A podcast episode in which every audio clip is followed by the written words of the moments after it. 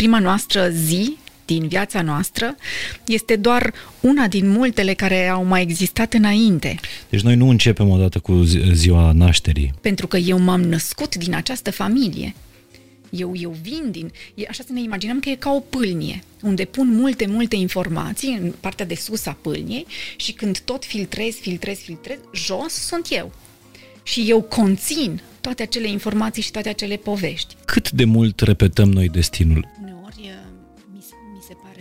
Înspăimântător cât de mult îl repetăm. De exemplu, um, familii care divorțează dintr-o generație în alta sau familii care se separă dintr-o generație în alta sau copii care uh, au diverse patologii de la o generație la alta. E univers, universul care ne oferă uh, șansa să vindecăm ceva ce n-a fost vindecat la un moment dat. Și cred că mi-ar plăcea să rămânem de multe ori cu ideea asta, că atunci când trec prin niște experiențe dificile, este un dar de creștere acolo. Mă trebuie să am limpezimea să, să văd asta. Salut și bine v-am găsit la un nou episod fain și simplu. Am schimbat anul, însă continuăm uh, călătoria noastră în ceea ce înseamnă găsirea unui echilibru între minte, trup și suflet. Anul ăsta mi-am propus să ne răspundem mai mult, mai des și mai în amănunt la întrebarea cine suntem noi, uh, de unde venim, uh, E un fel de proces de autocunoaștere, o călătorie pe care o facem împreună. Și de aceea, pentru că eu cred că, până la urmă, calitatea mea, cea mai mare calitatea mea e aceea că sunt foarte, foarte curios.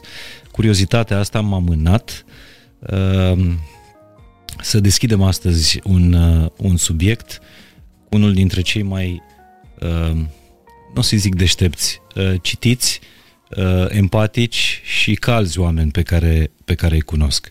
Uh, am adus-o dintr-o lume mai bună, adică de la Cluj, pe Raluca Anton. Bine ai venit! Raluca este doctor în psihologie, este psihoterapeut uh, specialist, am zis bine? Și, uh, în general, uh, știe să le explice oamenilor care e treaba cu emoțiile lor. Ești specialist în emoții. Da, în emoții și în relații mi-ar plăcea să spun. Uh-huh. Mulțumesc! Bine ai venit, Raluca, și îți mulțumesc tare mult că, că facem povestea asta împreună. O poveste din care încercăm să înțelegem mai multe despre povestea fiecăruia dintre, dintre noi. Pentru că, apropo de întrebarea asta pe care am pus-o la început, fel de manifest pentru anul ăsta, cine suntem noi, uh, noi, adică fiecare eu este de fapt noi.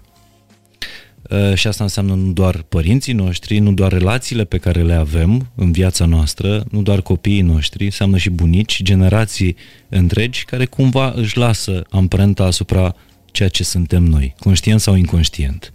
Și sigur, asta, asta cumva pare la început că parcă ar complica lucrurile, dar pe de altă parte, dacă stăm puțin să ne gândim mai mult la această poveste a cine suntem și de unde venim, scopul este să simplificăm lucrurile. Practic să, să ne dăm seama că tot ceea ce trăim în momentul acesta are o poveste, iar pentru mintea noastră, pentru mintea asta rațională cu care gândim în fiecare zi, e atât de important să înțeleagă această poveste. Dacă nu înțelegem povestea noastră și nu înțelegem ce ni se întâmplă în anumite momente, creierul nostru are tendința să inventeze povești. Și de cele mai multe ori poveștile pe care le inventează au la bază niște frici, niște vulnerabilități, niște îngrijorări pe care le avem. Sau și dăm atunci, vina pe alții, pur și simplu. Sau dăm vina pe alții. Și atunci cred că asta e, apropo de ce spuneai și tu de acest manifest, cred că asta e mai degrabă invitația de a fi puțin curioși înspre povestea noastră de viață, să vedem totuși de unde venim, pentru că în prima noastră zi, din viața noastră este doar una din multele care au mai existat înainte. Deci noi nu începem odată cu ziua nașterii uh, noastre, uh, noi începem cu mult, mult înainte. Și asta se numește moștenire generațională sau, uh, mă rog, s-a scris foarte mult despre traumă transgenerațională sau intergenerațională. E un cuvânt care deja îi sperie pe, pe mulți. E un limbaj de specialitate, dar o să-l, o să-l traducem în cuvinte cât mai simple, pentru că asta este, face parte din, dintre calitățile tale. Ești foarte blândă și știi să le vorbești oamenilor pe limba lor. Cred că dincolo de, sau asta vine din faptul că sunt pasionată de, mm. de ce fac și îmi face foarte mare plăcere să vorbesc despre lucrurile astea care țin de lumea noastră interioară, pentru că mi se pare că ar fi păcat să nu facem asta. Avem atât de multe cunoștințe despre cum funcționăm și cum funcționează mintea noastră și emoțiile noastre, încât e păcat să nu învățăm mai mult despre, despre noi. Și Raluca e bună prietenă cu știința, foarte bună prietenă cu, uh, cu știința și de aceea uh, vreau să profit cât mai mult de, de treaba asta ce este această moștenire generațională și până la ce generație uh, ne influențează viața? Acum, sigur că e, e dificil să măsurăm științific până la ce generație ne influențează viața, dar exact cum spuneai tu, avem aceste moșteniri transgeneraționale. Ce sunt ele? De fapt, sunt mesajele care călătoresc în timp Um, mesaje care țin de uh, emoțiile care sunt cel mai frecvent întâlnite într-o familie, de exemplu. Știi că de multe ori zicem semăn mai tare cu tata sau sem și tata știu că seamănă cu bunicul meu și ei sunt ambii furioși. Și atunci cumva putem spune că, uite, e furia cea care a călătorit în timp de-a lungul timpului. Sau vorbim despre anxietate care călătorește în timp. Suntem o familie mai grijulie și mai atentă și uh, încercăm să nu ne implicăm noi în prea multe lucruri pentru că este frica cea care stă la bază sau o familie care simte mai degrabă tristețe. Și vedem pe acei oameni care parcă sunt mereu împovărați și ne amintim că și în generațiile anterioare au fost oameni care parcă aveau această povară emoțională. Deci, în primul rând, sunt aceste emoții care călătoresc în timp. Apoi mai călătoresc credințele, gândurile, care ce sunt? Niște mesaje puternice. Știi, cred că fiecare dintre noi avem asta. Ni s-a spus când eram mici, mi s-a transmis un mesaj puternic. Al meu este să fii puternică tu ești puternică tu poți să faci față lucrurilor. Mm-hmm. Acum, poate o să te gândești și tu în timp ce povestim oare mesajul meu care este. Și atunci fiecare avem astfel de povești despre noi, cum sunt eu sau cum ar trebui să fiu eu, despre ceilalți. Și mi-amintesc, de exemplu, uh, aici bunica îmi spunea în anumite momente să n-ai încredere în toată lumea să fii foarte atentă cu cine împărtășește anumite lucruri. Nu știi niciodată cine ce vorbește și sigur, istoric vorbind, perioada comunistă are sens să fim foarte atenți la poveștile oamenilor. Mm. Și apoi mai avem și comportamentele care se transmit dintr-o generație în alta.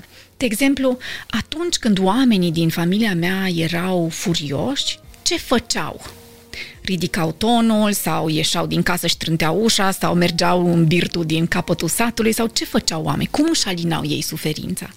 Și atunci, vezi, simpla expunerea noastră la aceste uh, comportamente, emoții, aceste credințe, uh, n-a făcut altceva decât să ne construiască dar ele au venit din generațiile anterioare. Părinții mei au fost de asemenea expuși la niște comportamente în relație cu părinților și așa mai departe. Iar apropo de ce spuneai tu cu trauma, sunt într-adevăr generații care trec prin perioade foarte dificile ale vieților, cum este al doilea război mondial, de exemplu, unde a fost o generație traumatizată. Ar veni pentru bunicii noștri da. uh, care au prins uh, al doilea război mondial, a fost uh, practic traumă o traumă socială. O traumă socială. De altfel ne spun specialiștii că este și pandemia din timpurile noastre. Este o traumă socială. Încă nu putem prezice care sunt efectele pe termen lung, dar cel mai probabil, dacă vom fi cu atenție înspre asta, vom vedea că există niște rezultate sociale care vor, se vor manifesta și la nivelul emoțiilor, comportamentelor, relațiilor noastre pe termen lung. Dar traumele astea cumva, ele nu vin înscrise, nu, nu modifică uh, ADN-ul de la o generație la, la, la alta, dar pot modifica uh, mecanismele, de, mecanismele. De, de funcționare. Da, mecanisme, atitudinile pe care le avem în relație cu anumite contexte din viața noastră și de asemenea, numai dacă ne gândim la bunicii noștri cât de împovărător trebuie să fi fost Uh, trecerea, uh, trebuie să fi fost trecerea asta împovărătoare, trebuie să fi fost trecerea asta prin al doilea război mondial. Cât, cât de multă suferință trebuie să fi fost acolo, la ce au fost expuși, la, la câte... Mi-amintesc de o poveste cu uh, un unchi al meu care îmi spunea că uh, a ieșit în al doilea război, în timpul celui de-al doilea război mondial, a ieșit cu niște copii pe câmpul de lângă sat să se joace și au găsit o grenadă cu care au început să se joace, care sigur a explodat în mâna unui copilaș care era prietenul lui din vecini simplu fapt că tu ai 8 ani și ești expus acestei imagini este deja o poveste dureroasă care și merge mai departe. Nu că o duci cu tine toată viața, dar o duci și mai, și mai departe și aici un studiu uh, foarte bine cunoscut a faptului că uh, suferințele, traumele uh, celor care au trecut prin, uh, prin Holocaust uh, se regăsesc inclusiv la nepoții. La nepoților. La nepoților. Da. Uh, în studiul ăsta mi se pare că se vorbește despre uh, nepoți ai inclusiv ai supraviețuitorilor uh, Holocaustului care uh, au coșmaruri noaptea, au un nivel uh, de stres uh, mai ridicat, anxietăți și așa mai departe. Da, un nivel mai ridicat de activare fiziologică, de fapt. Uh-huh. Mi este dificil să adorm, mi-e greu să mă liniștesc. Dar știi, dincolo de al doilea, dacă ne uităm la, la experiențe din viața de zi cu zi. Hai să ne gândim la evenimente traumatice ca un viol, de exemplu, ca agresiuni fizice. Nu trebuie să ne gândim la o, o traumă socială. Putem să ne gândim la aceste experiențe prin care foarte mulți din jurul nostru au trecut. Și să ne adresăm apoi întrebarea cum au trecut emoțional peste? Pentru că de cele mai multe ori ce au învățat generațiile anterioare este să nu vorbească despre lucrurile astea. Și atunci, prin nevorbire, ele cum se transmit mai departe? Ne gândim la o experiență traumatizantă într-o familie unde fica de 15 ani a fost agresată, de exemplu. Și ok, s-a întâmplat asta, n-a vorbit cu nimeni, n-a știut cui să spună, n-a știut ce să facă cu emoțiile respective și le-a reprimat. A ajuns apoi să se căsătorească la un moment dat și să intre într-o relație de cuplu. Oare cum a fost viața acestei fete, acestei femei, viața de cuplu? Și oare dacă femeia asta a avut copii și a avut o fică, când fica acel, acelei femei a împlinit 15 ani, și eu, mamă fiind, care am trecut la 15 ani printr-un abuz, mă uit la fica mea de 15 ani, oare ce aș avea tendința să-i spun? Pentru că mi se activează toată acea suferință și toată acea frică prin care eu am trecut.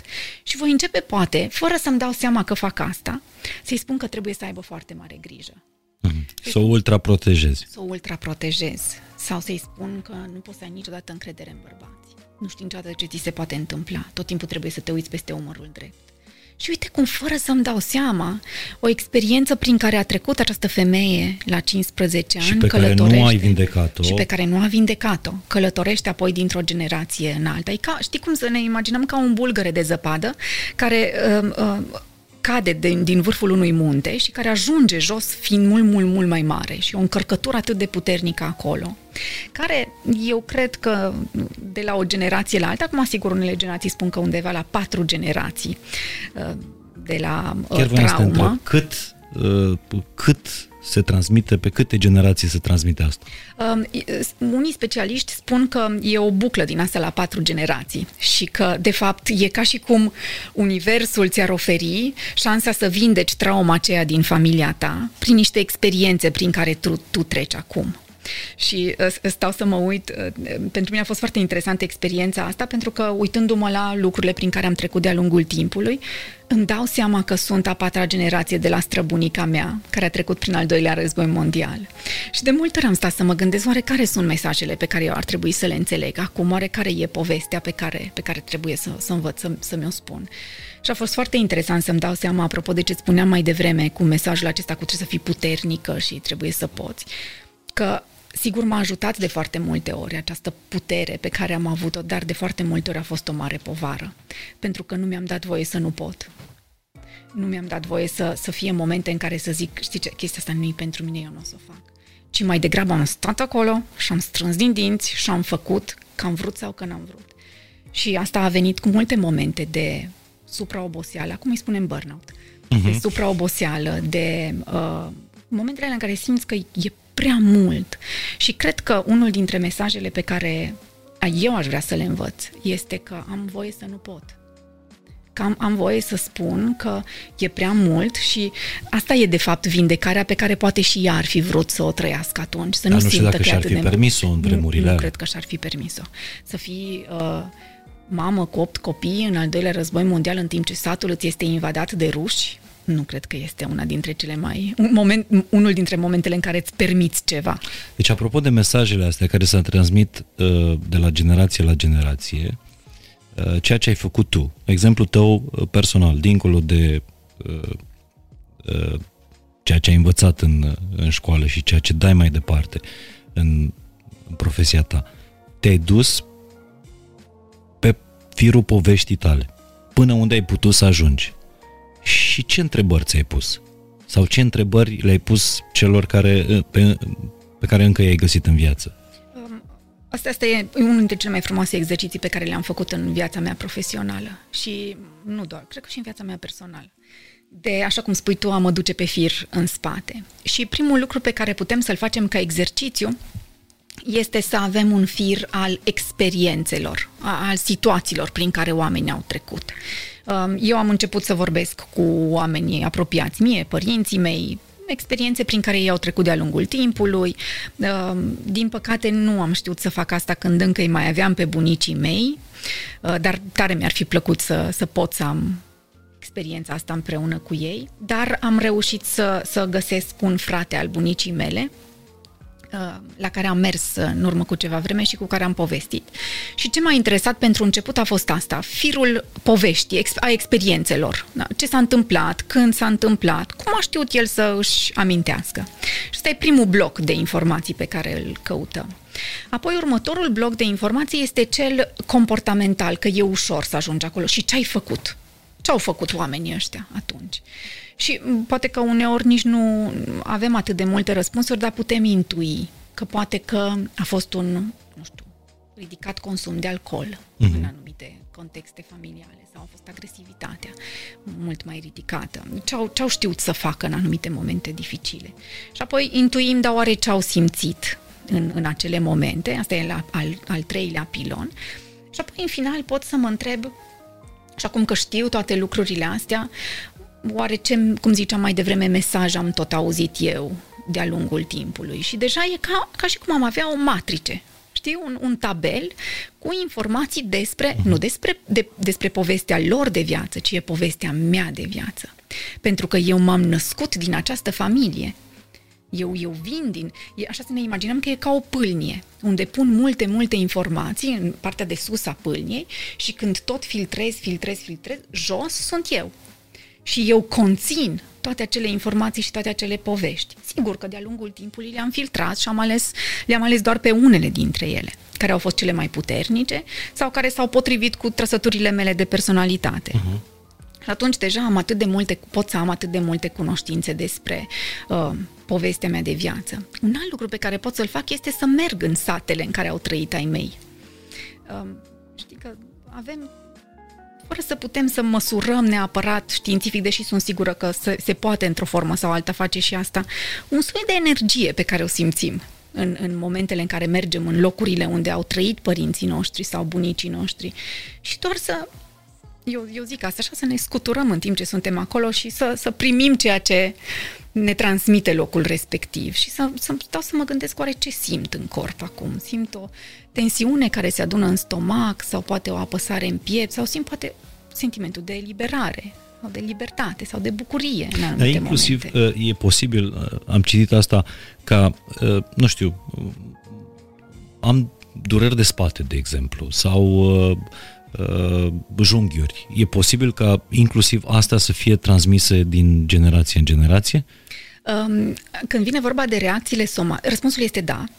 da când vine okay. vorba de reacțiile somatice, um, Așa să ne imaginăm, de exemplu, că uh, anxietatea este, vine cu foarte multe reacții somatice. Știi că simt frică, o simt în stomac, o simt în piept, simt poate la furie, simt că presiune, îmi bubuie da. capul. Ori dacă eu am crescut într-un context în care oamenii simțeau furie și eu am simțit furie, cel mai probabil simt și acele reacții somatice și de foarte multe ori până eu pot să pun degetul pe o emoție. Corpul mi-a transmis întru totul toate aceste emoții. Și nu mă gândește, de exemplu, la chestia asta că atunci când sunt într-o anumită situație sunt tensionată și îmi simt tot corpul că mi se strânge. Și în multe, în multe situații, vin clienții și uh, îmi spun asta, dar eu nu știu că nu se întâmplă nimic acum în viața mea care să justifice tensiunea asta pe care o simt, dar mă trezesc în anumite momente în timpul zilei că îmi strâng din dinți sau că mi este tot corpul tensionat. Ce mi se întâmplă atunci? Și ce știm în momentul de față din studii este că cel mai probabil ceva din contextul de viață ceva ce am citit, o amintire care mi s-a activat într-un anumit moment, mi-a apăsat un buton. Și butonul acela, practic, ce a făcut? E ca și cum e un motoraș care se plimbă prin tot corpul meu și a construit acest mix de senzații pe care le descrie și tu, că e junghiul acela pe care îl simt în, în anumite momente. Iar asta vine tot dintr-o, dintr-o poveste. Eu dacă stau acum să merg pe fir în spate, să vorbesc cu mama mea și dacă aș putea să vorbesc cu bunica mea, senzațiile astea de anxietate pe care le simt în anumite momente, lor le sunt foarte cunoscute.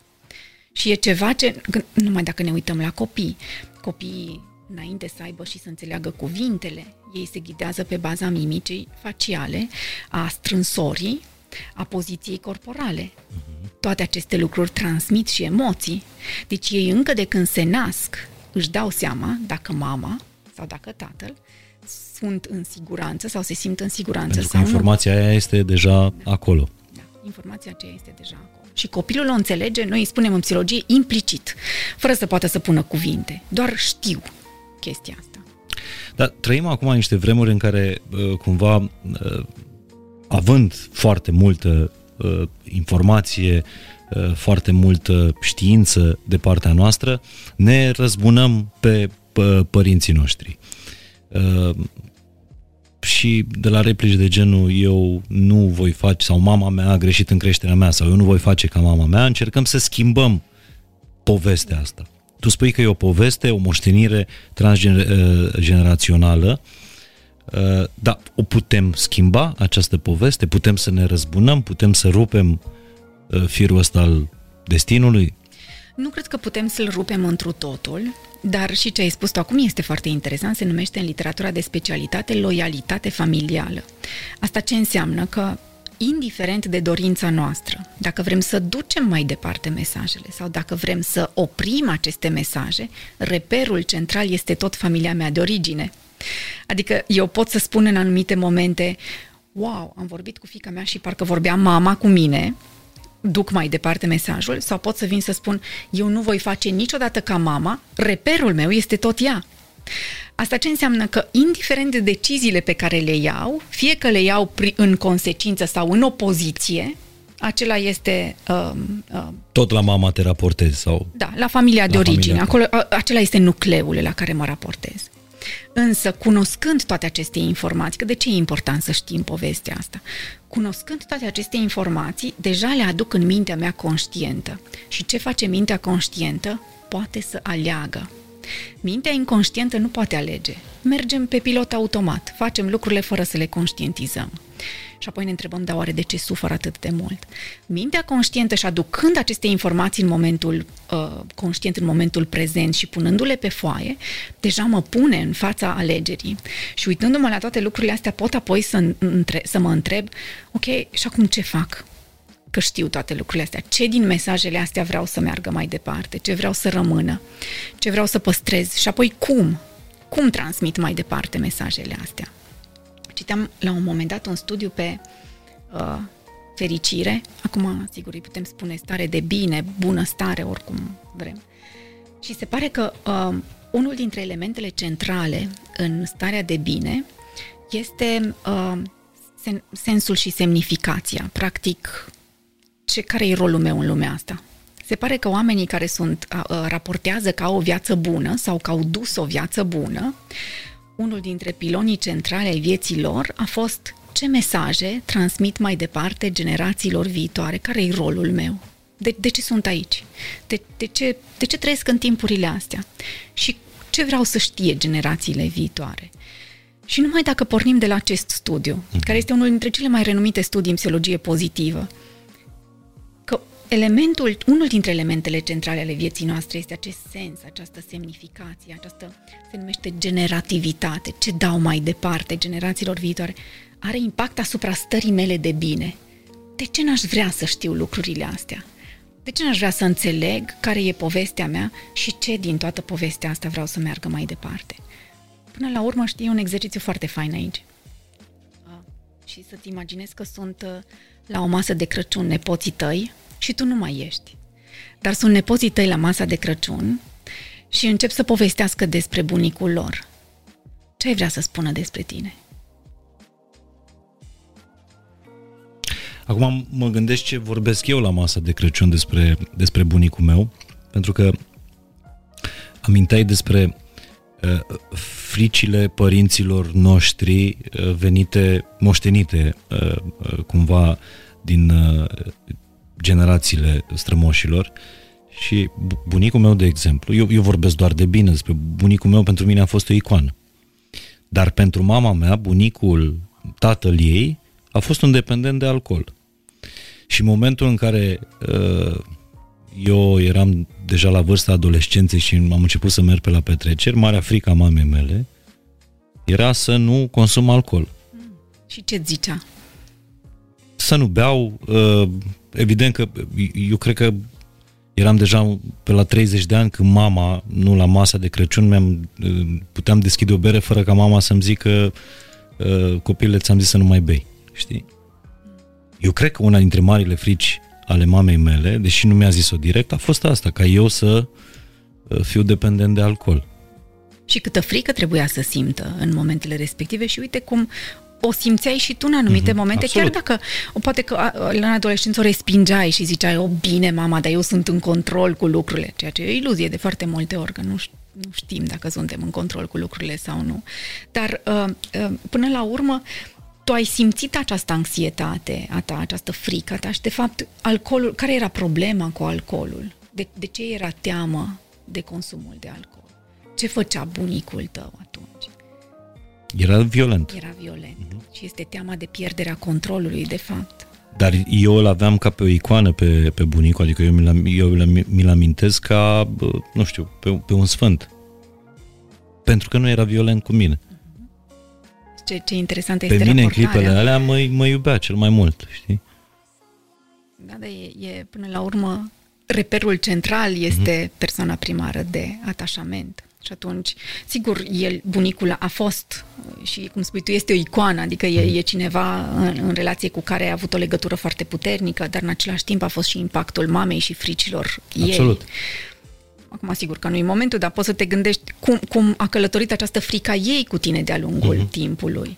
Și oare, dacă, dacă această frică se activează într-o formă sau alta în relație cu fetele, de exemplu, sau în relațiile cu oamenii apropiați, sau poate nu se activează frica și ți-ai spus în anumite momente, eu niciodată nu o să fac chestia asta, eu o să le, o să le las să exploreze, o să le las să caute singure răspunsuri.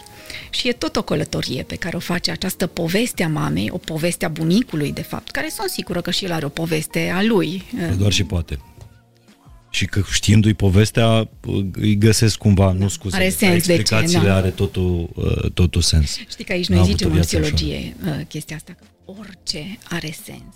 Trebuie doar să avem deschidere și curiozitate să înțelegem povestea, să înțelegem sensul. Nimic nu e degeaba doar că de multe ori nu avem cunoștințele necesare să înțelegem ce se întâmplă acolo. Încercăm să uh, înțelegem cum călătorește povestea asta, cum primim noi povestea asta și cum o dăm mai departe. Este prima oară acum, vorbindu-mi despre fetele mele, când mă gândesc, stai un pic, dar toată povestea asta, cum merge mai departe la fetele mele? Care este atitudinea mea legată de nu niște fete care sunt la vârsta preadolescenței și știu că la vârsta asta deja sunt școli în București unde se face trafic de droguri. Uh, mâine, poi mine o să meargă la petreceri de adolescenți unde uh, uh, deja se consumă alcool și așa mai departe.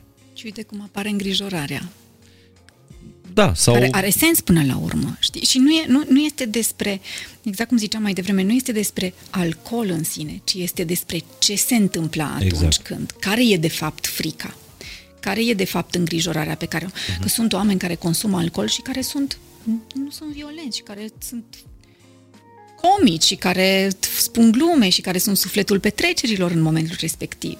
Deci nu alcoolul în sine este problema, ci reacția care apare după, pierderea controlului. Și, și am vorbit despre dependența de alcool pentru că asta e una dintre uh, dependențele care se moștenește uh, transgenerațional, alături de, uh, mă rog, uh, abuz, uh, bătăi, uh, Uh, violența domestică și așa mai departe. Da, sunt, sunt, uh, practic, ce se moștenesc sunt mecanismele de coping, mecanismele de apărare. Ce, ce știu să fac în anumite momente când am emoții dificile, că asta este toată povestea asta cu a ne cunoaște emoțiile, de acolo vine, de fapt. Că, uh, experiența uh, generațiilor anterioare cu emoțiile este că ele nu se manifestă și le reprim sau se supramanifestă prin agresivitate, prin abuzuri și așa mai departe. Ce încercăm noi în generația asta de specialiști să facem este să le arătăm oamenilor că înțelegerea propriei vieți emoționale, cunoașterea lumii noastre interioare, poate numai pentru că știm să reducă aceste mecanisme de apărare, de adaptare, aceste coping-uri și să reducă agresivitatea, violența și așa mai departe. Deci se transmit și numai dacă ne gândim la un copil care este expus acestor uh, reacții comportamentale ale celor din jur. Până la urmă, el ce vede acolo? De ce fac oamenii atunci când sunt furioși? Sunt agresivi. Deci eu atunci când sunt furios, ce trebuie să fac? Să fiu agresiv. Dacă asta se lipește și pe o tipologie care susține agresivitatea, mm-hmm natural se întâmplă lucrul acesta. La fel de bine poate să se lipească pe o tipologie care susține inhibiția. Și atunci eu nu voi deveni un adult agresiv cu ceilalți, dar poate voi deveni un adult agresiv cu mine însumi. Prin diverse deprivări pe care mi le uh, produc în anumite momente, prin faptul că poate nu am atât de multă grijă de mine, prin faptul că poate întind coarda în anumite momente mai mult decât e cazul. Deci, mesajul tău la Luca este cumva să conștientizăm uh, toate lucrurile astea, uh, ce e de la noi, ce e moștenit de la părinți sau chiar din, uh, din alte generații, să cercetăm povestea asta uh, și uite, apropo de asta, vorbeam înainte de, de podcast, uh, Uh, adică putem să ne explicăm de ce ne îndrăgostim de o anumită persoană prin prisma acestei povesti, acestei moșteniri pe care o avem? Da, este, mie îmi place foarte mult povestea asta cu îndrăgostitul și cu faptul că, am știu că sună ciudat că zicem asta, dar putem prezice care sunt uh, dinamicile relaționale în care intrăm. Pentru că răspunsul acesta la de ce ne îndrăgostim a încercat să fie oferit de-a lungul timpului de tot felul de specialiști în tot felul de domenii. Și se pare că ne îndrăgostim de uh, persoane care îndeplinesc niște să le spunem, criterii pe care noi le-am întâlnit în povestea noastră de viață. Așa să-ți imaginezi că în momentul în care intrăm în re- într-o relație, noi intrăm cu o matrice. În mintea noastră este o schemă a relațiilor. Și intrăm în aceste relații implicit, știi, fără să, să-mi dau seama. Până la urmă, de ce, de ce eu mă îndrăgostesc de cineva și prietena mea nu se îndrăgostește de persoana aia? Nu, dacă omul acesta este minunat, înseamnă că cu toți ar trebui să ne îndrăgostim de el, dar nu se întâmplă asta. De ce? Pentru că fiecare dintre noi avem o poveste diferită despre ce înseamnă relații. Și asta se dezvoltă în, în familia de origine, în uh-huh. locul în care eu, eu cresc. Și avem o atracție automată înspre care e îndrăgostirea, o atracție automată înspre anumite tipologii de oameni și uh, țin minte că unul dintre colegii mei și spunea la un moment dat că îmi dau seama că m-am îndrăgostit de-a lungul anilor de aceeași femeie, doar că avea ochii diferiți practic se îndrăgostea de aceeași mhm. tipologie, doar că era sigur o altă, o altă femeie. Și atunci avem pe baza acestei călătorii sociale, contextul de viață în care trăim și lucrurile din viața socială, avem o călătorie psihologică, familia de origine, locul în care noi creștem și toate acestea formează o matrice care în momentul în care intrăm într-o interacțiune ne îndrăgostim de o tipologie. Deci ecuația nu este atât de simplă, ne îndrăgostim de, nu știu, figura maternă, respectiv nu paternă. E, simplă. Nu, nu e, e mult mai complicată Seamănă și bine? mai degrabă cu unul dintre părinți decât cu celălalt, e drept. Dar? Um, însă există și nuanțe acolo pe care noi în procesul terapeutic învățăm să le, să le dezvoltăm. Așa dacă ar fi să sumarizez, ne îndrăgostim de, pe de o parte de ceea ce cunoaștem, de ceva ce știm, dar pe de altă parte ne îndrăgostim de cineva care are părțile, noi spunem în psihologie, părțile noastre pierdute. Adică lucruri pe care noi nu le avem. Nu m-aș îndrăgosti niciodată de cineva ca mine, că am aia, nu mai mhm. trebuie. Și uh, mă îndrăgostesc de cineva care are niște laturi, niște componente pe care mintea mea le percepe ca fiind misterioase. E ceva nou, e ceva ce eu nu înțeleg foarte bine Sigur că acele lucruri misterioase, minunate de la începutul relației îmi, dă, îmi dau bătăi de cap pe măsură ce înaintăm în, în relație. Deci în cazul tău, iartă-mă că intru în intimități, tu fiind învățată să fii foarte puternică, n-ai căutat pe cineva neapărat puternic. Eu uh, de multe ori am spus asta, că am uh, impresia că m-am căsătorit cu mama. Soțul meu tot râde când îi spun asta, pentru că e foarte dificil să vezi uh, lucrul ăsta. Dar uh, nu este despre a fi puternic. O latură care mie îmi lipsește este latura asta a creativității, cumva um, să mă las purtată de val, să... Pentru mine lucrurile sunt foarte calculate, totul trebuie să fie într-un anumit ritm, într-un anumit mod. Mă deranjează când lucrurile nu sunt uh, conform planului meu. Și soțul meu este fix invers, este genul acela de om care um, se bucură de lucrurile mărunte, care poate să treacă printr-o poveste și să-ți spună atât de multe lucruri și detalii despre poveste și eu doar mă uit în spate și zic că am fost pe aici pentru că nu, nu, nu sunt atât de ancorată în viața asta senzorială, uh-huh. cumva. Și m-am îndrăgostit de părțile acestea pierdute ale mele, care acum, în, sigur, la vârsta adultă, de multe ori mi-au dat bătăi de cap, pentru că spun de multe ori, dar nu ne putem și noi organiza puțin, dar nu... Mm. Dar cât de important este să înțelegi asta, știi? Că și în relațiile de cuplu de foarte multe ori apar atât de multe discuții când, de fapt, ce bine e că ne avem în felul acesta. Mi-ar fi dificil să trăiesc cu cineva ca mine cred. Eu n-aș putea să trăiesc cu cineva ca mine. Uite Asta... că ai zis-o tu mai, tra- mai tranșant decât am zis Mi-ar fi imposibil să trăiesc cu cineva ca mine și uh, acum mi-aduc aminte că azi dimineață vorbeam despre uh, o știre reală uh, cu, despre uh, femeia care s-a căsătorit cu ea însăși. oh, e pe bune. Ok. Uh, și la câteva săptămâni după a divorțat. De ea însăși. De ea însăși. Mm. Înțeleg, și asta mi se înțeleg. pare uh, imaginea perfectă uh, a faptului că nu putem să trăim nu putem. cu noi. Nu putem. Și mm, dacă ne uităm și în, apropo de transgenerațional, în dinamicile familiilor noastre, ne dăm seama că au fost tipologii foarte diferite acolo. Și că ideea este să învățăm să conviețuim și să ne, ne diferențiem, adică să ne dăm seama că vrem într-o relație și într-o familie nu doar pentru noi, ci și pentru copiii noștri, să avem și un om organizat care poate să învețe pe copii asta, dar și un om foarte creativ care poate să le ofere copiilor această experiență. Ce păcat ar fi să nu aibă copii și latura, una dintre laturile astea.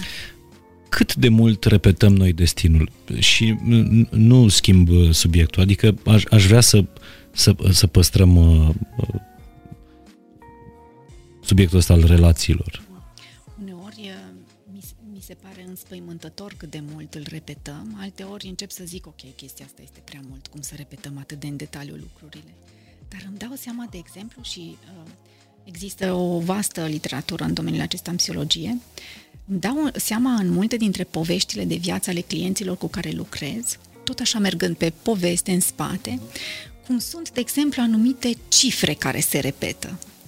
La 29 de ani, atât clientul meu, cât și bunicului, cât și tatălui au trecut prin niște experiențe intense emoțional, de exemplu, sau prin niște experiențe traumatizante sau niște decizii majore.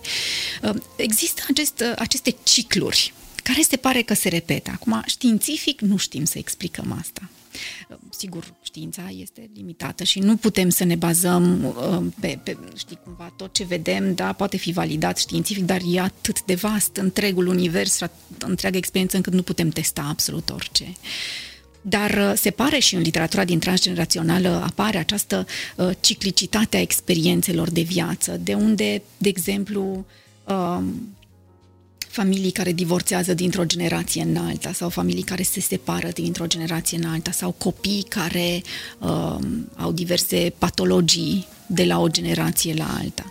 Nu există o explicație foarte clară a acestor experiențe, dar vine tot din povestea asta de... Uh, mie îmi place mult explicația asta, poate că mi oferă mie o paletă largă de tehnici pe care le pot folosi, că e universul e cineva, e univers, universul care ne oferă uh, șansa să vindecăm ceva ce n-a fost vindecat la un moment dat. Și cred că mi-ar plăcea să rămânem de multe ori cu ideea asta, că atunci când trec prin niște experiențe dificile, este un dar de creștere acolo. Mă trebuie să am limpezimea să, să văd asta. Adică, crezi că orice suferință prin care trecem sau vamă prin care trecem în viața asta e cumva o reglare a ceea ce s-a, întâm- s-a întâmplat sau nu s-a întâmplat cu niște generații în urmă? Cred că poate fi. Cred că poate fi. N-aș, n-aș vrea să, fi, să fie atât de, de uh, dramatică uh, această afirmație, dar, dar cred că fiecare experiență poate veni cu o vindecare. Bun.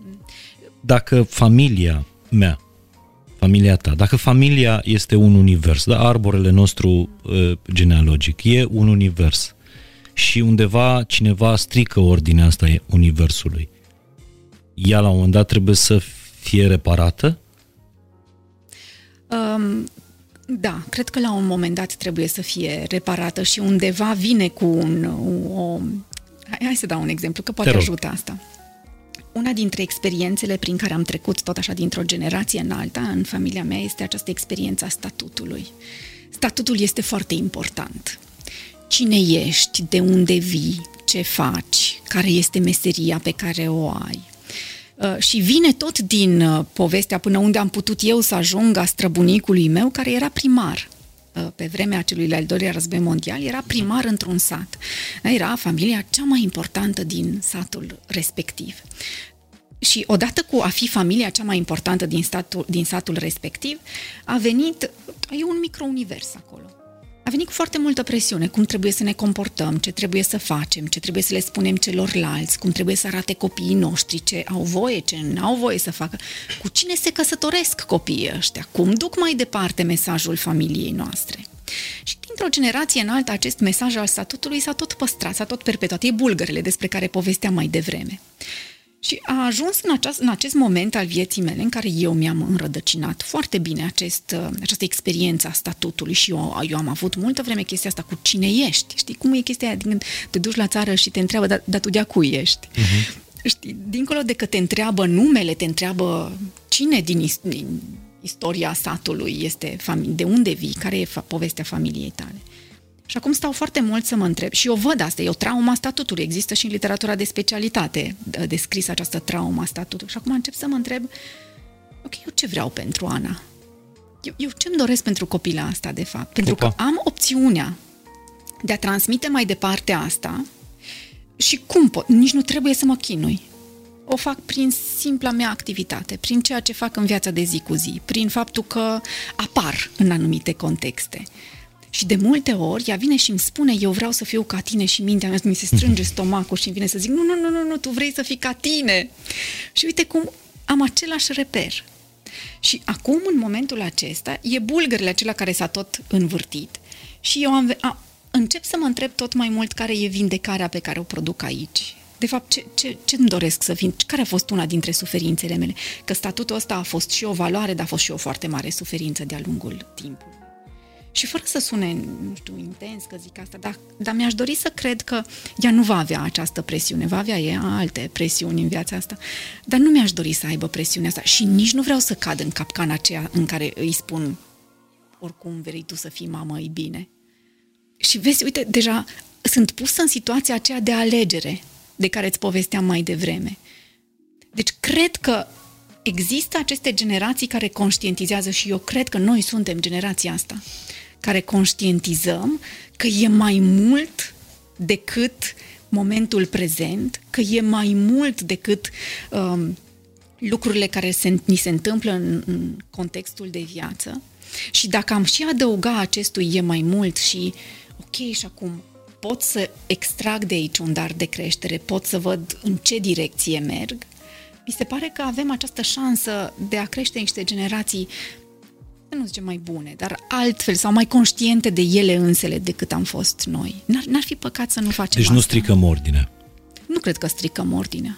Nu cred. Acestui cred univers. Că, cred că, cred că uh, universul acesta este format din uh, autostrăzi, dar din foarte multe cărări în jurul autostrăzilor și cărările alea sunt mai multe decât autostrăzile. Avem opțiunea de a merge pe autostradă, că ajungem mai repede și mai ușor și ceea ce știu, dar avem opțiunea de a merge pe cărările acelea, care pot fi niște cărări extraordinare și cu niște priveliști extraordinare. Dar nu e ușor. Ajungem în timp mai îndelungat, uneori mă vor durea picioarele, dar pot să-mi ofer mie și generațiilor viitoare o experiență pe care cei de dinaintea mea poate n-au avut-o. Știi, în ultima vreme fac un joc eu cu mine și încerc să-mi dau seama câte dintre lucrurile pe care le spun uh, Rowei, fetiței mici, uh, sunt lucrurile pe care mi le spunea și mama mie. Bine, pe unele nu le știu, adică ceea ce îmi spunea mama în primii mei ani de viață nu, nu mai știu, dar uh, uneori încerc să evit unele lucruri pe care le-am auzit de la mama, de la tata, să nu le spun mai departe, sau de la profesori, uh, pentru că sunt rezultatul creșterii părinților mei, a bunicilor, dar și a tascălilor mei până la urmă. Și uh, îmi dau seama că ajung în unele momente, da, copiii te mai scot din sărite. Când, fără să vreau, folosesc cuvinte pe care le-am auzit de la părinții mei în aceleași situații. Pentru că sunt înrădăcinate, pentru că cunoști atât de bine reacția respectivă, încât ea vine natural. Știi cum? Ima- până la urmă, ce este această reacție pe care tu ai descris-o acum? Mă sigur s-ar putea să greșesc când vorbesc despre chestii care țin de neuroștiințe mm-hmm. și așa mai departe, dar sunt niște cărări în mintea noastră. În momentul în care eu am emoții foarte intense, păi nu mă duc pe după oraș și ajung în același loc, uh, știi, nu mă duc în Constanța prin Praga, ci o iau direct, pe cea mai bătătorită cărare. Și cea mai bătătorită cărare este cea pe care eu o cunosc. Reacția căreia i-ai fost expus de-a lungul timpului. Dar știi ce e cel mai valoros în toată povestea asta? Ce ai spus tu la un moment dat? Îmi dau seama că în anumite momente când sunt scos din sărite, folosesc aceleași reacții. Simplul fapt că ți-ai dat seama este momentul acela în care te oprești și te întrebi ori acum merg înainte sau o iau un pic în cealaltă direcție. Și asta e foarte valoros. Asta este ceea ce mi-aș dori să, să conștientizăm mulți mhm. dintre noi. Faptul că ne adresăm această întrebare este extrem de important. Iar apoi sunt momente când nu am resurse, când nu pot, când sunt prea obosit și merg tot înainte cu reacția pe care o cunosc. Dar sunt momente în care nu voi face asta. Și deja îi ofer copilului meu încă o opțiune. Uh, Carl Jung spunea că orice nu iese la suprafață ca și conștiință se întoarce uh, ca și destin. Și mă gândesc câte lucruri, câte lucruri uh, nu ne-au venit ca destin, pentru că aici nu acuz pe nimeni, uh, ele n-au ieșit în generațiile de strămoșilor noștri, n-au ieșit la suprafață conștient. Câte și scuturi când auzi chestia asta și așa un... Multe cred că. Știi că e chestia asta de... Și asta e beneficiul cunoștințelor. Faptul că avem opțiunea de a aduce la suprafață tot mai multe lucruri în legătură cu propria persoană. Deci dacă ar fi să păstrez ceea ce spuneai tu mai devreme, avem această opțiune de a ne construi destinul în atât de multe feluri. Pentru că el ar putea să iasă la suprafață. Știi chestia aia cu The Secret și gândirea aceea pozitivă? Mm-hmm. Nu este nicio gândire, adică nu, nu trebuie să gândești pozitiv pentru asta. E important doar să fii atent la unele lucruri. Și nu este despre lucrurile respective îți vor apărea în față, ci alegerile îți vor apărea în față, care sunt ale tale. Și cred că asta e de fapt aici, că fiind conștient, îmi oferă atât de multe opțiuni, prin simplul fapt că mi-adresez această întrebare. Oare vreau să duc mai departe asta? Oare am semănat cu mama în momentul în care am avut o anumită reacție? Da. Avantajul ăsta de a avea la dispoziție mult mai multă informație, mult mai multe studii, da, știință de partea noastră, suntem în era în care noi uh, magazinăm atât de multe informații cât poate, nu știu, în câțiva ani, cât poate magazina în via- într-o viață întreagă strămoșii noștri.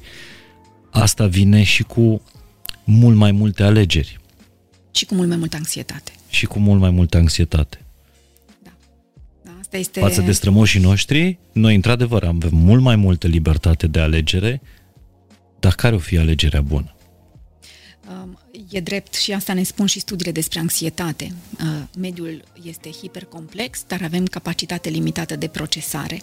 Uh, avem atât de mult stimul și o, o, sistemul nostru este atât de alert, dar nu putem să gestionăm tot ceea ce se întâmplă în jurul nostru.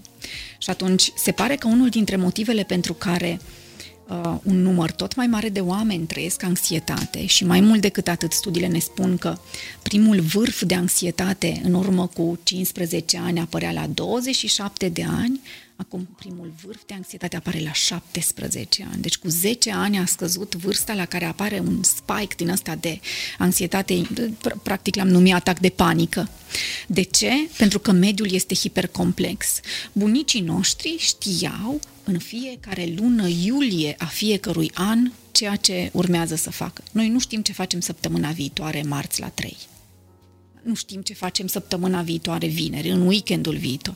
Atât de multe opțiuni avem. Ei n-aveau opțiuni. Și atunci, da, asta încarcă foarte tare sistemul.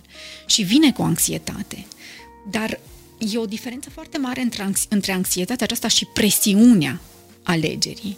Nu trebuie să faci nimic diferit. Nimic nu trebuie în lumea asta, numai să respirăm și să nevoi bazale. Nu trebuie să faci nimic diferit. Ai tot timpul opțiunea să faci lucrurile la fel, chiar dacă știi atât de multe lucruri. Iați pentru, moment, pentru momentul acesta timp doar să observi câte opțiuni ai și câte lucruri ai putea să faci. Și iați alegerea de a face în continuare ceea ce ai făcut până acum. E în regulă. Dar simplu fapt că îți dai voie să faci asta și îți conștientizezi aceste opțiuni, eu îți garantez că va fi cel puțin un moment în următorul an în care nu vei merge conform curentului, ci vei alege una dintre aceste opțiuni. Dar nu o face cu presiune, pentru că nu faci decât să îi oferi creierului tău contextul optim să-și activeze mecanismele de coping. Dar noi oare suntem conștienți că anxietatea asta noi o să o dăm mai departe?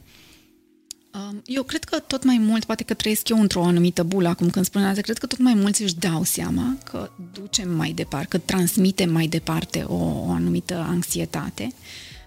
Cred în, în același timp că este că suntem generația care trăim mult mai multă anxietate decât orice generație uh, anterioară, nouă.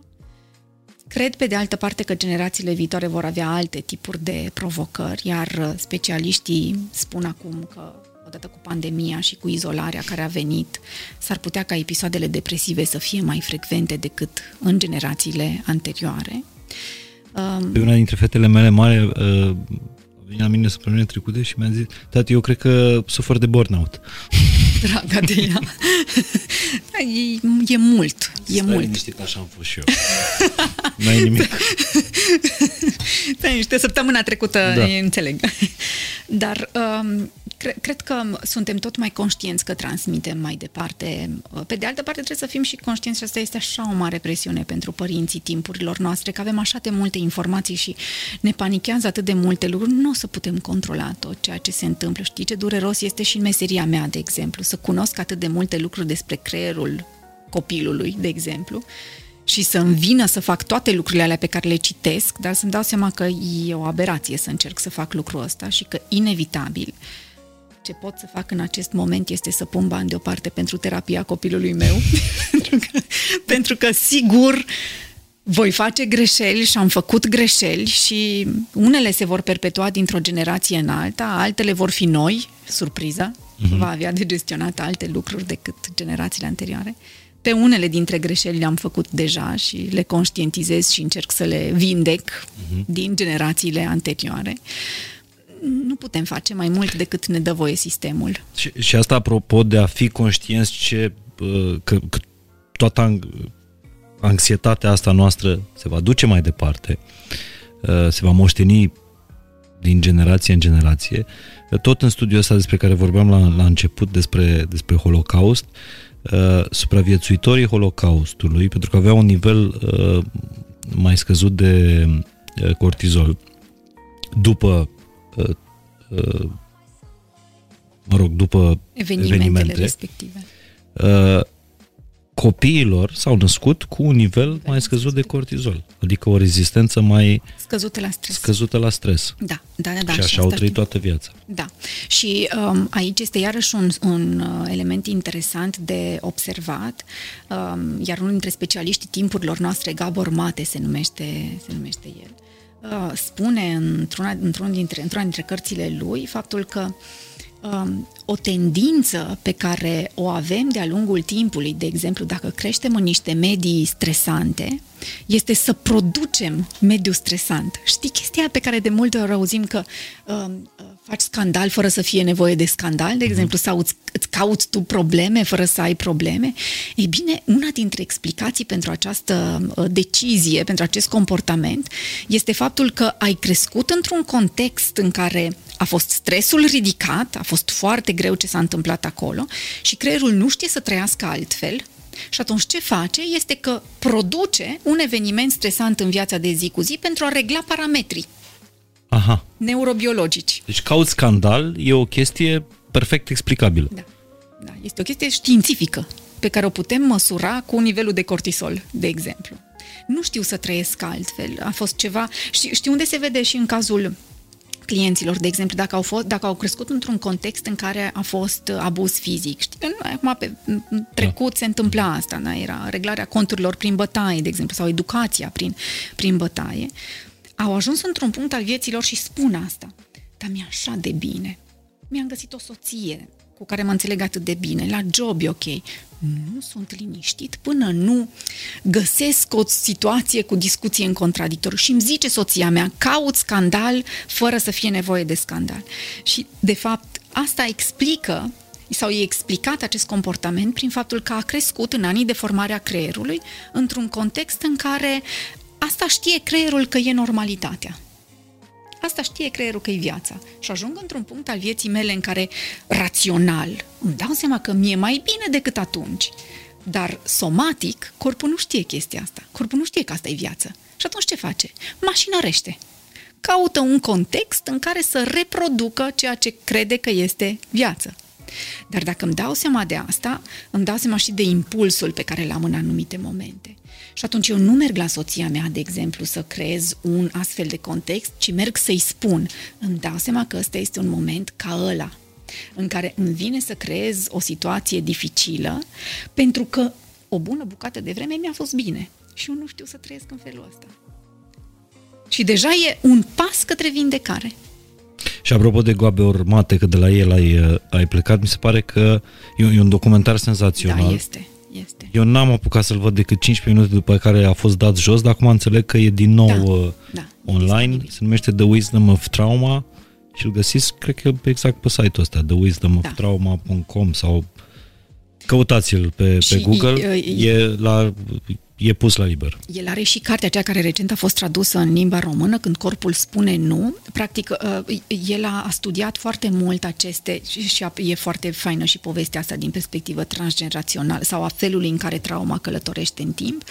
Um, A studiat mult uh, persoane care erau în uh, centre de paleație la finalul vieții lor și a făcut studii pe tipuri de boli pe care, care i-a adus pe ei în centrele de paleație și poveștile lor de viață, experiențele prin care au trecut de-a lungul timpului. Și ce a fost fascinant de descoperit aici este că și el a făcut această corelație între diverse boli somatice și experiențe traumatice. Și se pare că există uh, o legătură puternică între asta de exemplu, femei care trec constant prin neglije, neglijare, sunt neglijate, prin deprivare emoțională. Dacă mi-amintesc bine, sper să nu greșesc, uh, această experiență de viață crește riscul de cancer mamar sau facilitate. Sau există o corelație, hai să nu, să nu spunem că e o cauzalitate, okay. dar există o corelație între aceste uh, experiențe de viață și bolile somatice. Deci, până la urmă, Gabor Mate are niște cercetări care sunt fascinante în timpurile E noastre. fascinant uh, uh, Gabor Mate. Când corpul spune nu, e într-adevăr ultima lui carte tradusă în, uh, tradusă în română. Bun. Raluca. Ce ar trebui să vorbim noi cu strămoșii noștri? Sau cum putem noi să vorbim cu strămoșii noștri? bunicii mei nu mai sunt în viață, îi mai am pe părinți, mulțumesc lui Dumnezeu, uh, dar ce mesaje ar trebui să le dăm lor? Oamenilor din generațiile Oamenilor, anterioare. da, strămoșilor noștri, din familia noastră. Eu, eu cred că simplu fapt că suntem curioși în relație cu povestea lor de viață este deja un mesaj puternic care, care le arată lor că voi, voi contați pentru mine. Știi, cred că asta e un, un element important. Deci n-ar uh, pentru... să desfințăm neapărat. Oh, nu, nu. Învinovățirea și rușinarea acestor oameni, până la urmă, au făcut și sunt sigură de asta. Fiecare dintre oamenii ăștia din povestea noastră de viață ce au știut mai bine. N-aveau uneltele neuro nu, științifice au, de astăzi. Au, au făcut ce au putut să supraviețuiască și, să, și eu, eu cred cu tărie că fiecare dintre părinții noștri, bunicii noștri, au vrut să crească generații mai bune decât generațiile și am și auzit asta de foarte. Vreau ca vouă să vă fie mult mai bine decât ne-a fost nouă. Dar că n-au știut cum de foarte multe ori să facă asta. Poate nici noi nu știm. Cred că nici noi nu știm. Nu, nu știm pentru ce îi pregătim. Nu știm. Asta este iarăși un motiv așa de îngrijorare pe termen lung, că de fapt, până la urmă, ce-ar, ce-ar fi bine să știe copiii aceștia? Flexibilitate și adaptare, că nu știm pentru ce, dar dacă sunt flexibili și adaptabili, orice va urma vor putea gestiona. Și atunci m-aș întoarce către povestea de viață, uh, mai degrabă prin a valida experiențele oamenilor. Eu, eu, eu, pentru mine a fost așa de frumos să mă întâlnesc cu unchiul meu, de exemplu, singurul supraviețuitor din familia maternă și să-i aud poveștile și i-a plăcut atât de mult să-mi povestească. Nu știu dacă a fost adevărat, real tot ce mi-a povestit. A fost sigur filtrul lui. Dar mi s-a părut cumva așa, eu așa l-am și simțit ca pe un tribut către, că, îndreptat uh-huh. înspre familia mea. Faptul că am ascultat poveștile strămoșilor mei faptul că le-am acordat atenție, că am încercat să înțeleg ce s-a întâmplat acolo, că n-a rămas povestea lor până în momentul în care ei n-au mai fost, ci, ci am, am încercat să găsesc firul experiențelor. Deci una dintre lecțiile cu care plecăm acasă uh, de astăzi este că uh, dacă îi mai aveți în viață, vorbiți cu strămoșii voștri, căutați da, cât mai uh, cât mai sunt în viață, vorbiți, aflați poveștile, pentru că poveștile astea cumva te vindecă pe tine. Da. Egoist vorbind. Da, da, da, da. Dar până la urmă orice facem, facem pentru că avem noi niște nevoi exact. acolo. Și da, poveștile acestea ne vindecă pe noi și practic ce fac aceste povești este că îndeplinesc un prim element al, al sistem, o, o primă nevoie a sistemului nostru emoțional și anume aceea de a înțelege ce ni se întâmplă. Nu putem schimba nimic dacă nu înțeleg cum funcționează sistemul, ca în medicină.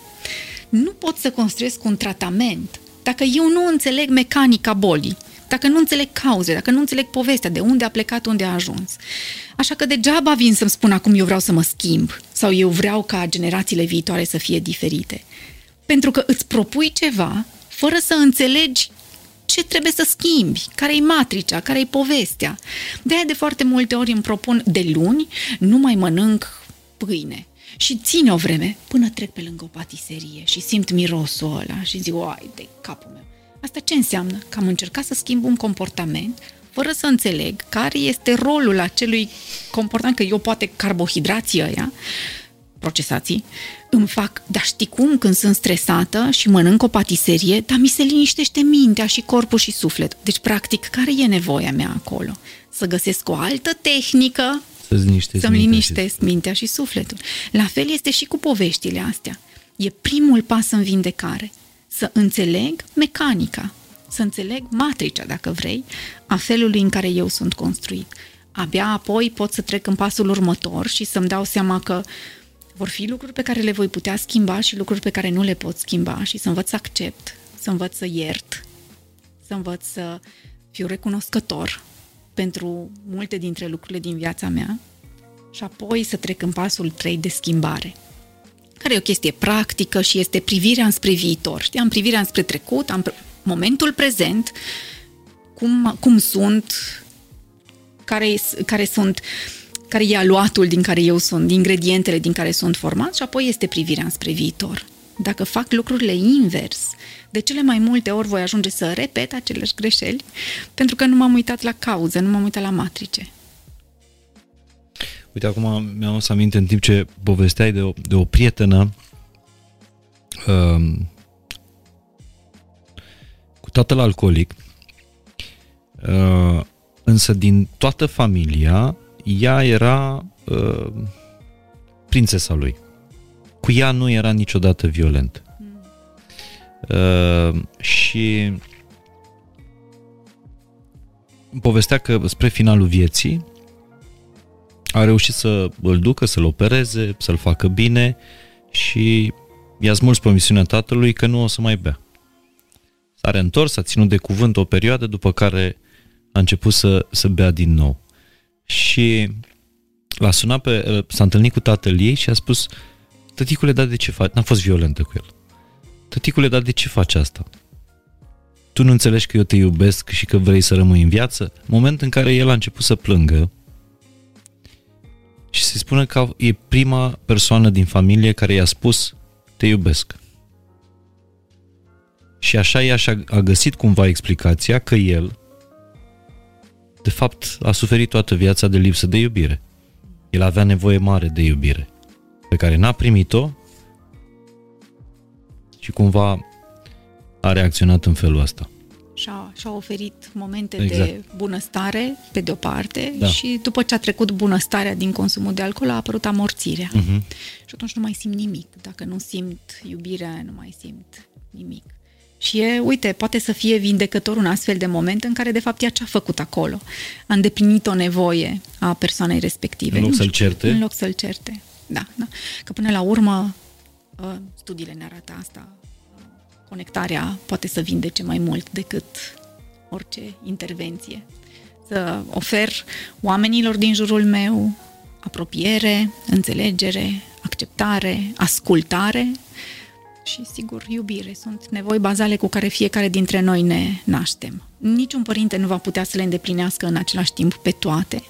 Dar dacă reușim, studiile și asta ne spun, în 70% din momente, să fim cu grijă înspre nevoile copiilor noștri, nevoile acestea emoționale, cresc foarte, foarte tare șansele să creștem niște adulți funcționali și adult funcțional înseamnă uh, nu adulți care nu vor suferi, ci adulți care vor ști ce să facă atunci când vor suferi. Pentru că asta este problema tatălui despre care povesteai mai devreme. A suferit și n-a știut ce să facă. Exact. Înțeleg că există tot felul de uh, terapii prin care poți să vorbești cu strămoșii tăi. Citeam despre uh, o tehnică a constelațiilor. Da. A constelației familiei. Constelațiilor familiale, da, este o, o tehnică. Sunt multe astfel de tehnici. Sigur, cu cât sunt ele... Eu sunt formată în, în, în niște forme de intervenție care sunt mai uh, rigide, să spunem așa, unde ne bazăm foarte mult pe dialog, pe, uh, însă mi-am dat seama de limitările acestor uh, tehnici de intervenție și atunci am început de-a lungul timpului să mă expun mai multor tipologii mm-hmm. de mhm. forme de intervenție și um, vorbim aici despre, despre psihodramă, despre constelațiile familiale, există despre terapia centrată pe scheme, de exemplu, este alt, iarăși o formă de intervenție care merge în zona asta de a pune în scenă. Că de fapt asta este uh, E un fel de piesă de teatru. Da, da. E ca o piesă de, de teatru. În care tu vorbești cu strămoșii tăi, strămoșii tăi fiind niște persoane necunoscute. Da. Sau, mă rog, niște străini. Da. Dar vreau să spun o poveste aici, apropo Adică un străin asta. poate se, se poate pune în rolul bunicii tale da. și tu să vorbești cu ea și asta îți răspundă precum bunica ta Uh, la început ghidez dialogul, uh-huh. dar uh, cred că este foarte mult despre expunerea ta la amintirile în, cu persoana respectivă și este despre conținutul emoțional al uh, experienței aceleia. Dar da, este e, e o tehnică din psihodrama asta, cea pe care ai descris-o tu acum. E o intervenție de grup unde există 10 persoane, de exemplu, există persoana care caută vindec, fiecare din grup caută vindecare, dar care este uh, vine să zic subiectul, sună foarte impersonal, dar e eroul, eroul momentului respectiv, care sondează sala și care uh, dorește să comunice cu cineva din povestea de viață, care poate exista sau poate să nu mai existe și alege pe cineva din sală cu care își dorește să, să comunice. Și important, sau când ai recomanda astfel de în practic. primul rând aș recomanda să ne asigurăm că terapeutul știe ce face acolo okay. și aici uh, foarte mult aș, aș insista pe a, a ne asigura că lucrăm cu oameni care sunt specialiști, pentru că așa de multe uh, meserii pe lângă domeniul psihoterapiei au apărut în ultima vreme, încât nu mai știi uh, dacă ești în siguranță unde mergi sau nu. Um, dar um, asta aș recomanda înainte de, de toate. Și apoi... Să cer diploma facilitatorului. Diploma, cum să verifici? Acum poți să verifici toate lucrurile Corect. astea. Um, și atunci, și o, o altă, um, un alt lucru pe care l-aș spune este să merg acolo cu deschidere înspre ce urmează să se întâmple. Eu am participat la astfel de evenimente în urmă cu niște ani și eu nu am fost pregătită pentru, cu toate că eram terapeut și atunci. Mm-hmm. Pentru că e foarte intens ce se întâmplă și e, e conexiunea asta cu poveștile noastre de viață, cu a da voce, că de fapt noi, dăm, noi, noi, noi personificăm ceva ce este în mintea noastră deja. Noi scoatem din mintea noastră în, și punem în personajul acela. Dar tehnicile pot fi foarte diferite. Pot să fac asta, de exemplu, acum știu că sună ciudat că o să zic lucrul ăsta, dar pot să fac asta și acasă cu un scaun în fața mea. Uh, și, și să, să stau să mă gândesc, ok, pot să iau imagine, o imagine cu bunica mea, de exemplu, sau o imagine cu părinții mei de când erau mici, o imagine cu mine de când eram mic ce vreau să-i spun copilului ăluia, ce, ce aș vrea să-mi răspundă, ce, cum? Și doar să fiu curioasă înspre reacțiile pe care eu pot să le am în anumite momente. Eu am participat la o astfel de tehnică în urmă cu vreo 15 ani, lucram pe vremea respectivă la facultate. Îți poți imagina când lucrezi la facultate, totul pe știință, cercetare, să mergi la... Eu am fost foarte curioasă să mergi la astfel de întâlniri care nu, nu sunt atât de frecvent întâlnite în zona asta de cercetare, nici nu le-am povestit decât târziu colegilor mei și am mers la o doamnă acasă, într-o cameră obscură așa, și m-a așezat în centrul camerei ei pe un scaun, în fața unei biblioteci pe care avea tot felul de obiecte de diverse mărimi, dimensiuni, forme și așa mai departe și m-a rugat să, să personific oamenii din viața mea și să-i așez în jurul scaunului. Și am luat de acolo și am pus pe mama, am pus-o pe mama, l-am pus pe tata, am pus bunicii, mătuși, cât de mulți oameni mi-am găsit eu în viață, a fost primul moment când mi-am dat seama ce familie mică suntem. Mm-hmm. Um, și după ce, dar pe măsură ce făceam lucrul ăsta simțeam cumva că mă încep să mă agit, că nu, nu mă mai simțeam foarte confortabil. Și a început ea să mă întrebe atunci, că vezi asta, chiar dacă eu mi se părea că gestionez foarte bine situația. Și a început să mă întrebe cum mă simt și ce mi se întâmplă și dacă ar fi să, să pun o etichetă stării pe care o am acum, ce aș, aș zice. Și a, mi-amintesc cum tot repetam, dar eu mă sufoc, dar eu vreau să plec de aici, dar asta e prea mult pentru mine, dar eu nu mai pot, eu nu mai pot. Și m-am ridicat în picioare, am rugat să stau, doar să mă uit cum i-am așezat pe oamenii ăștia, care erau niște mascote, personaje, cum i-am așezat. Și mi-am dat seama că i-am așezat foarte aproape de mine. Toți erau lipiți de piciorul scaunului sau în fața mea sau mm. foarte, foarte prezenți în viața mea. Și ăla a fost primul moment în care mi-am dat seama cât de multă presiune s-a pus de-a lungul timpului, apropo de trauma aia cu statutul despre care spuneam mai devreme, da, da, da. Pe, pe mine, de, de să fac, eu trebuie să pot, eu trebuie să fac, eu trebuie să realizez, eu trebuie să fiu performant. Toți oamenii ăștia parcă se uitau la mine și așteptau să fac lucrul ăsta și asta vine în același timp și cu povara unei greșeli. Ce se întâmplă când greșești? Ce fac oamenii ăștia atunci când greșești? Cum reacționează? Și este un mod, acest exercițiu poate fi un mod de N-aveai a... voie să greșești. N-aveam voie să greșesc, nu. nu. Dar ni- nimeni nu mi-a zis niciodată că n-am voie să greșesc, dar era de înțeles, era adică nu ave- aveam de ales decât să fac cum trebuie. Și, și e un mod prin care pot să personific viața interioară, să-mi uh, activez niște emoții pe care doar așa rațional, stând să mă gândesc ce simt în anumite momente, nu, nu, nu prea mi iese. Decât dacă am cunoștințe în lumea asta, interioară. Apropo de exercițiul ăsta, și asta e o altă unealtă pe care ne-ai, uh, ne-ai dat-o, de a vorbi cu o poză din copilărie, o poză de familie sau cu poza ta când erai mic, ce mesaj îi transmiți copilului de atunci.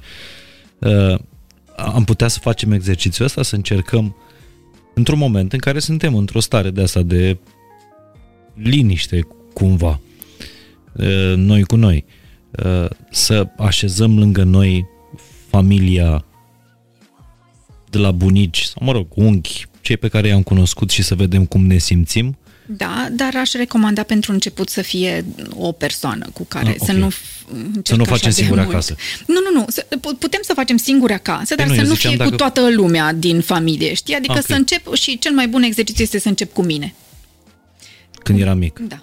Da, da. Și, și să-mi pun un scaun în fața mea sau lângă mine sau unde mă simt eu confortabil cu o imagine cu mine de când eram copil. Și la început o să fie foarte ciudat exercițiul ăsta și o să se uite lumea și să zică, Doamne, am luat-o pe ulei, acum ce fac, ce vorbesc cu o fotografie? Nu e nicio problemă, punem scaunul la loc și mai încercăm asta într-un alt moment. Dar știi ce ar fi fain să se întrebe lumea într-un astfel de moment? Oare dacă ai putea să-i spui ceva copilului ăstuia, acum, ce i-ai spune? Și după aia să te gândești la un moment dificil prin care a trecut copilul acesta. Dacă acum, în acel moment dificil din viața lui, ai putea să intri tu în încăpere. Imaginează că se oprește timpul, ca în film, știi? Se oprește timpul și doar tu te mai miști, tu adultul de acum. Și intri în încăperea aceea în care poate părinții se ceartă și tu ești martor. Și te așezi lângă copilul ăsta. Ce-i spui? Ce crezi că ar avea nevoie copilul ăsta să audă? Oare ce ai fi vrut atunci să auzi și n-a știut nimeni să-ți spună? Vă rog eu frumos, dacă faceți exer- exercițiul ăsta pe care uh, vi l-a dat uh, Raluca, să vă întoarceți, indiferent când îl faceți, peste o săptămână, peste două luni, peste doi ani, să vă întoarceți și să scrieți com- în comentariile acestui uh, podcast, să scrieți uh, care a fost experiența voastră după ce ați făcut asta. Sau indiferent ce ați experimentat din ceea ce am vorbit astăzi în uh, acest episod pe care eu îl consider foarte valoros și trebuie să-l reiau cu notițe, adică cu o foaie albă în față și să-mi iau notițe. Și voi face asta când îl voi, uh, îl voi edita. Îți mulțumesc tare mult, Raluca. Aș vrea, pe final, dacă se poate, să... Dacă poți să ne recomanzi niște, niște cărți în care să aflăm mai multe despre asta? Um, sunt cărțile uh, de la editura Filobia, um, PH Filobia. Uh-huh. Uh, ei au uh, cele mai multe cărți din zona asta de uh, psihologie transgenerațională. Sunt niște cărți fascinante. Rugămintea mea este să, să le citim cu deschidere, cum tot spun eu, pentru că multe dintre lucrurile pe care le-am citit și eu acolo mă făceau să, oh, asta este prea mult, asta nu. Uh-huh. Dar cred că merită. E, e în momentul de față, în zona de literatură, în direcția asta, editura Filobia are cele mai bune cărți. Aș merge apoi pe o recomandare uh, care este foarte deci științifică. Deci căutăm la Filobia moștenire... Da, uh, da, da, moștenire transgenerațională. Acum sunt foarte, sunt foarte multe titluri acolo. Uh, de la... Uh, nu mai țin minte cum se numesc cărțile, poveștile strămoșilor mei, uh, sunt, sunt multe, multe, okay. multe. Și sunt inclusiv uh, două cărți cu exerciții, adică, și, și așa și se numesc, exerciții de uh, psihologie transgenerațională, unde putem să luăm pe diverse categorii din viața noastră să notăm acolo.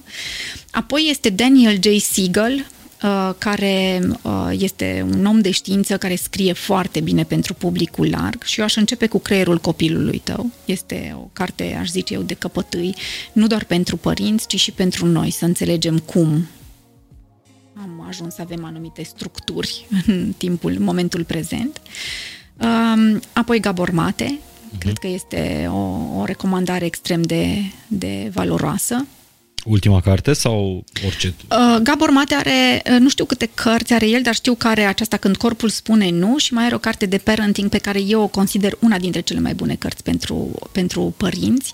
Uh, nu cred că este, s-ar putea să fie tradusă în română, dar nu, nu mai am că eu am citit-o în, uh, uh-huh. în engleză.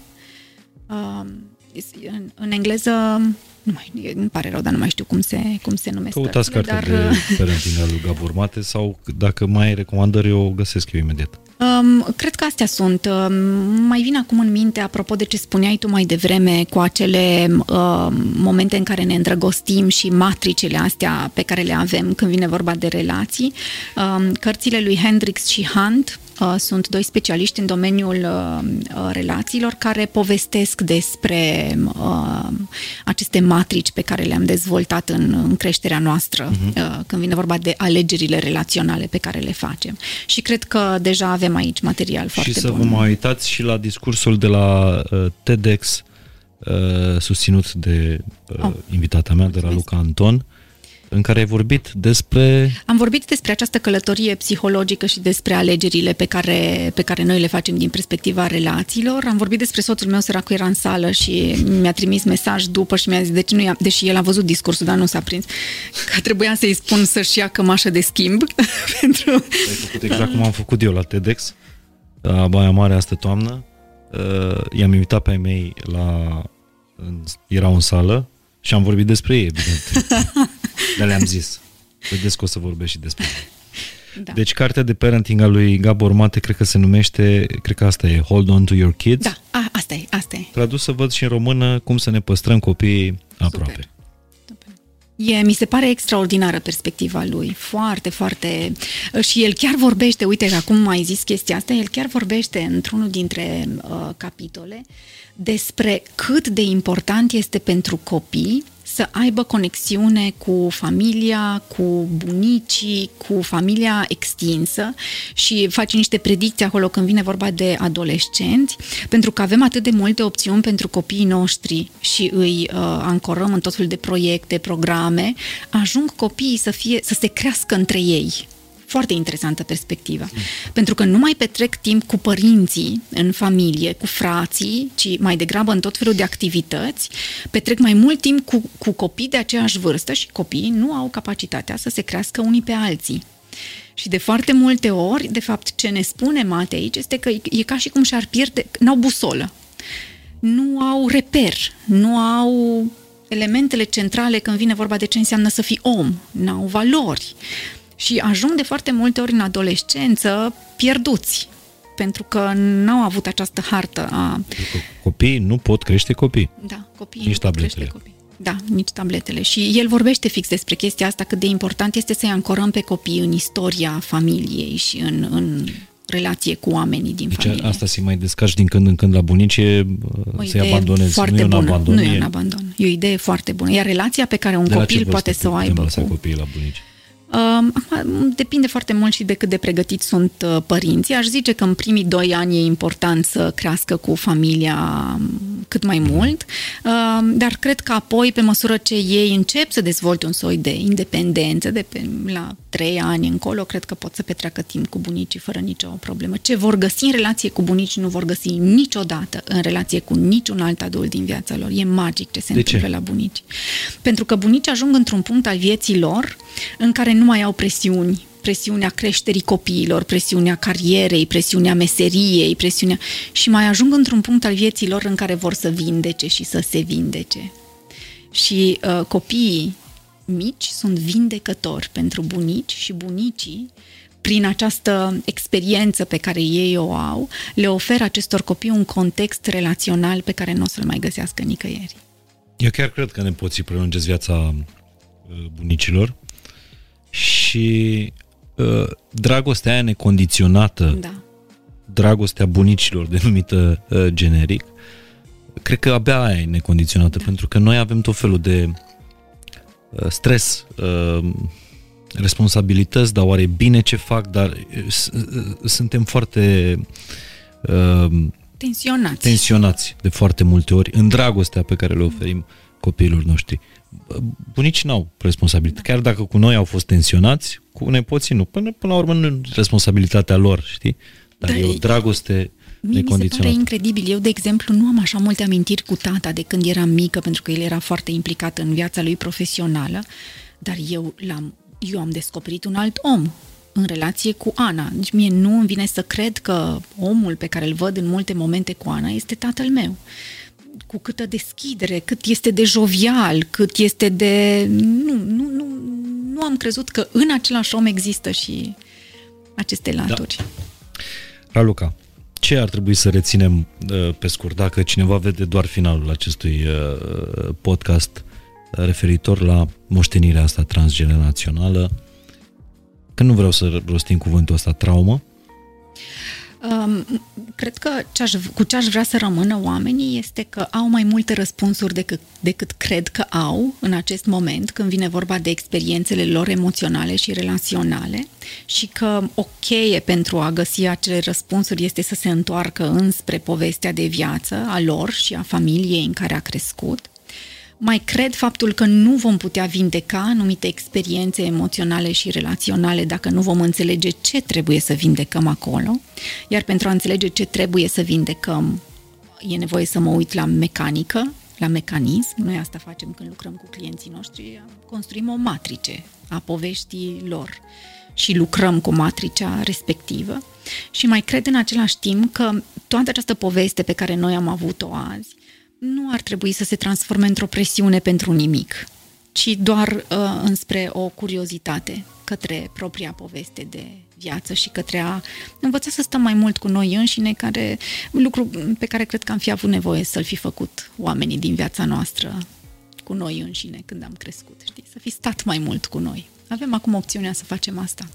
Și gândește-te că toată informația asta sau mi-ar plăcea uh, să, să o dați mai departe.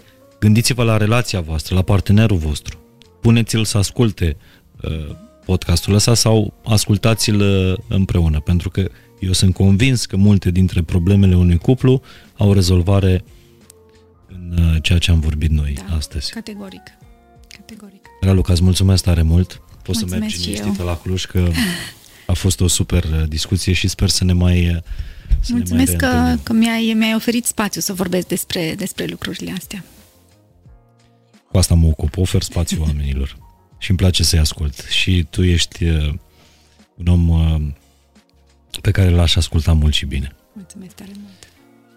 A fost un episod în care am vorbit despre de unde venim și încotro ne îndreptăm și cum putem să ne îndreptăm pe noi înșine, cunoscându-ne povestea, fiind conștienți de povestea noastră, care nu începe în ziua în care mama ne-a făcut și nu se termină uh, în ziua în care uh, ni se pun flori pe piept.